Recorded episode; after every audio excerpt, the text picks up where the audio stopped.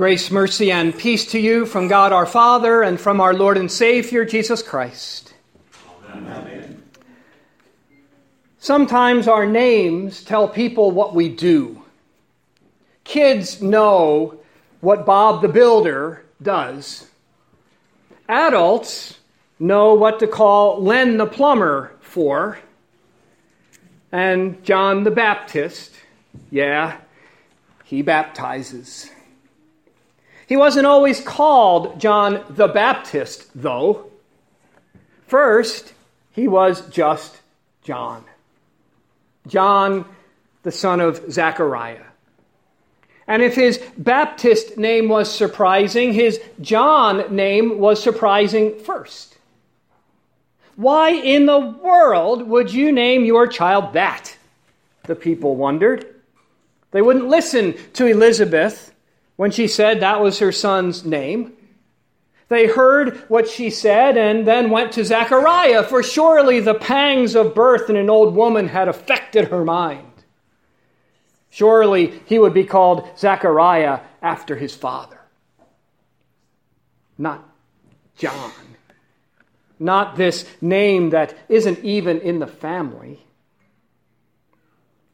But this was the name given to him by God.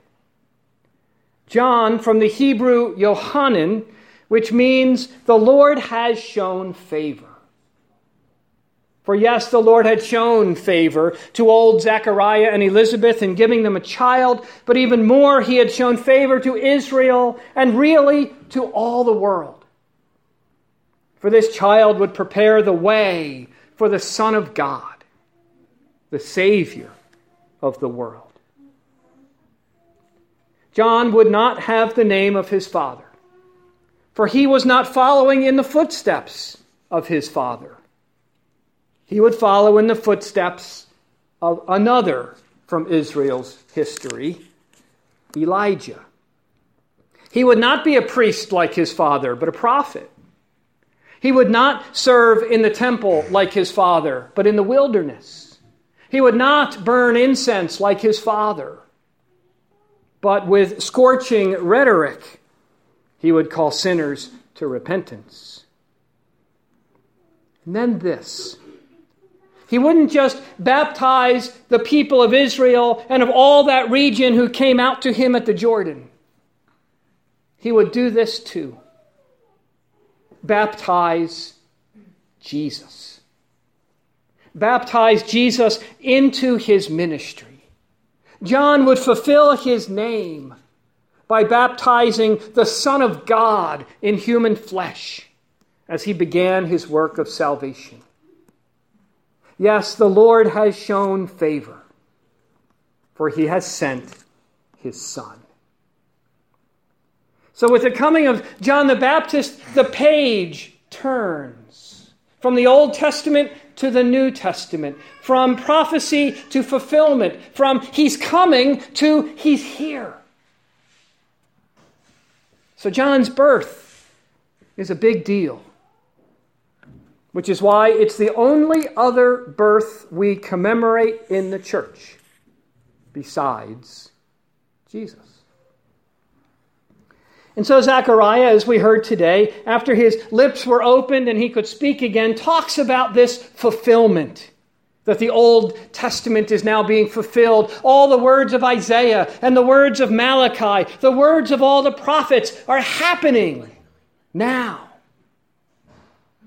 For John's miraculous birth means another miraculous birth not in an old lady and to her old husband, but in a virgin named Mary.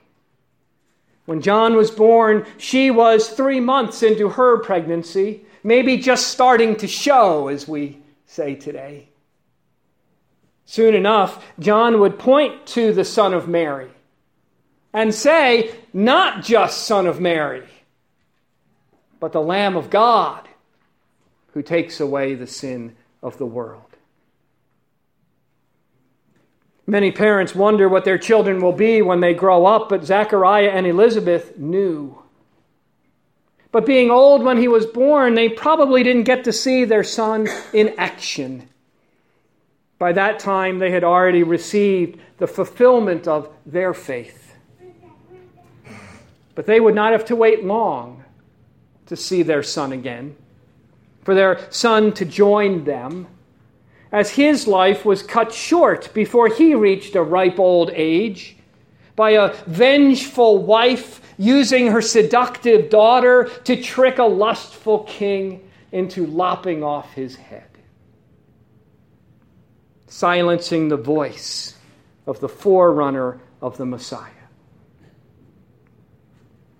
But the word was already out. John had done his job. It was time for him to go and time for Jesus to do his work.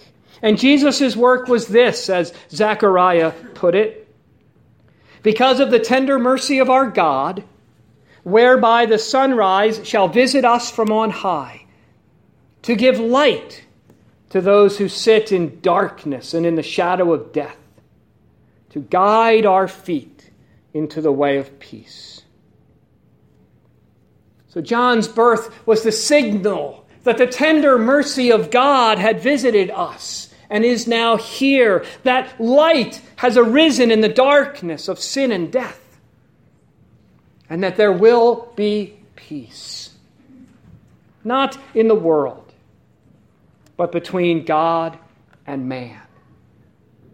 For so God had promised, as Zechariah said, through the years, through the prophets, his promise to Abraham, David, and more to deliver us and save us from the hand of our enemies. But not the enemy then named Rome, or nowadays the Taliban, or ISIS, or political correctness. Much worse enemies than any of those. Enemies named sin, death, and hell. The people of this world, the things of this world, really aren't our enemies. You know that. Someone who is your enemy today might be your friend tomorrow, or vice versa. But sin, death, and hell, they will always be our enemies, seeking to consume us, seeking to separate us from our Heavenly Father. And they would have, they would, had not for the one God sent. The one Abraham believed in. The true son of David who would die for David's sin. The one John the Baptist would point to. The one who would take our sin and atone for it with his own blood on the cross. The one who would lay down his life, allowing our death to slay him so that he could slay our death the one who then rising from death would storm the gates of hell so that they can no longer hold those who are in him. In him, in the one eternally begotten before all worlds, and then born of the Virgin Mary in time, our brother, Jesus. So today we're not just celebrating a birth or remembering history, but a birth and a history that changed our lives and gave us hope and a future. For to continue with what Zechariah said, that we, being delivered from the hand of our enemies, might serve him without fear in holiness and righteousness before Him all our days.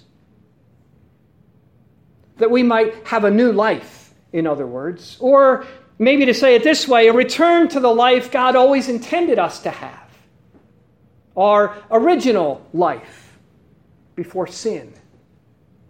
For holiness and righteousness were Adam and Eve before the fall. Fear was Adam and Eve after the fall.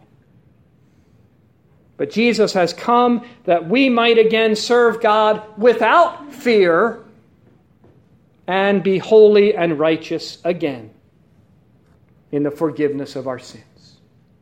For when your sins are forgiven, you are holy When your sins are forgiven, you are righteous. When your sins are forgiven, you are delivered from the hand of your enemies. You can live without fear.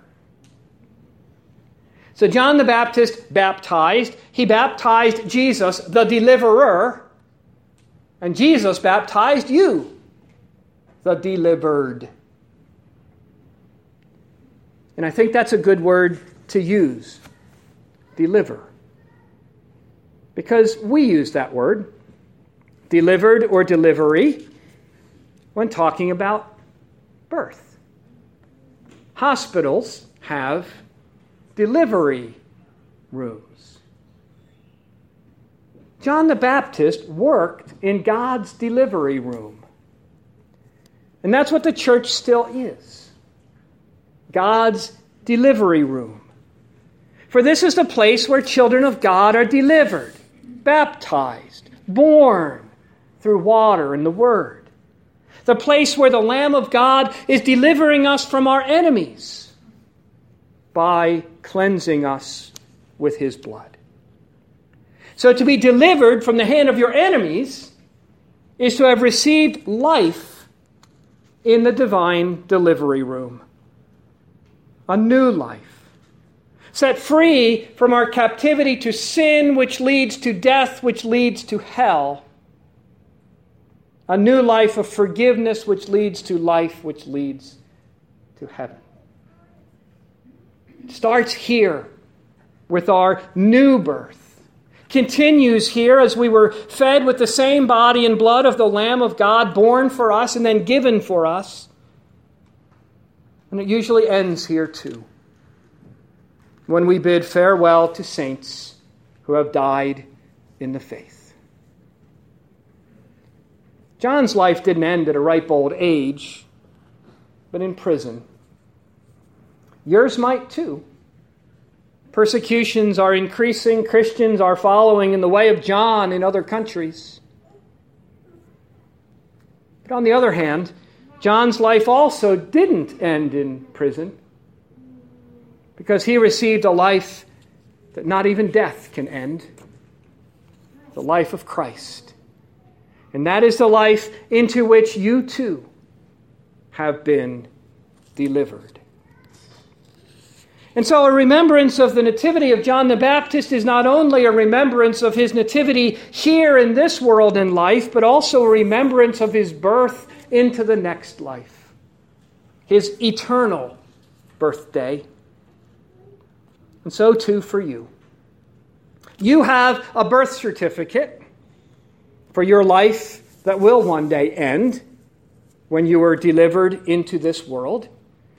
You also have a baptism certificate for your new life when you were delivered in Christ to a life that will never end. And one day there will be a death certificate with your name on it that will mark not really your death, but your real birthday and delivery. Your delivery from this world to the kingdom which will have no end.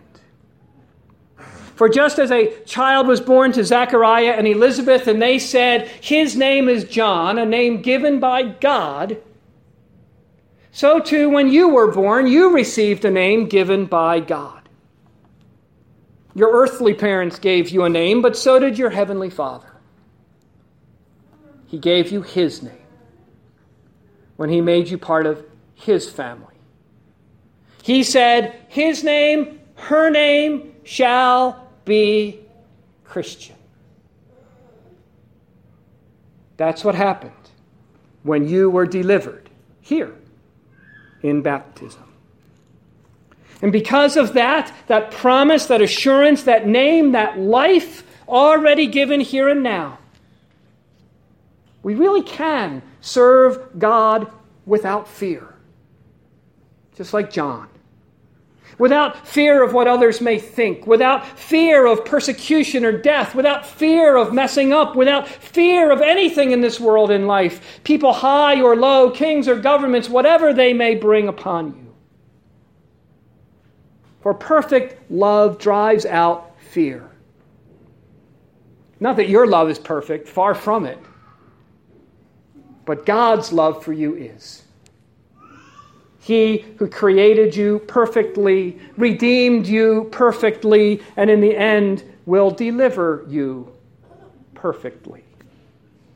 In His perfect love and with His name, we can live without fear and walk in the footsteps of John, walking in the way of peace, peace with God. For the Lord has shown favor to you, and He won't stop. Even when the page turns for you, the page from this life to the next, whether you reach a, a ripe old age or not. The page when all is fulfilled, when He's coming, becomes He's here for you. When we join Zechariah, Elizabeth, John, and all the saints, all who bear the name of the Father, who live in the Son, and have been given the Holy Spirit. For into this name, into this life, you have been delivered. A new life to live now, a new life to live forever. In the name of the Father, and of the Son, and of the Holy Spirit.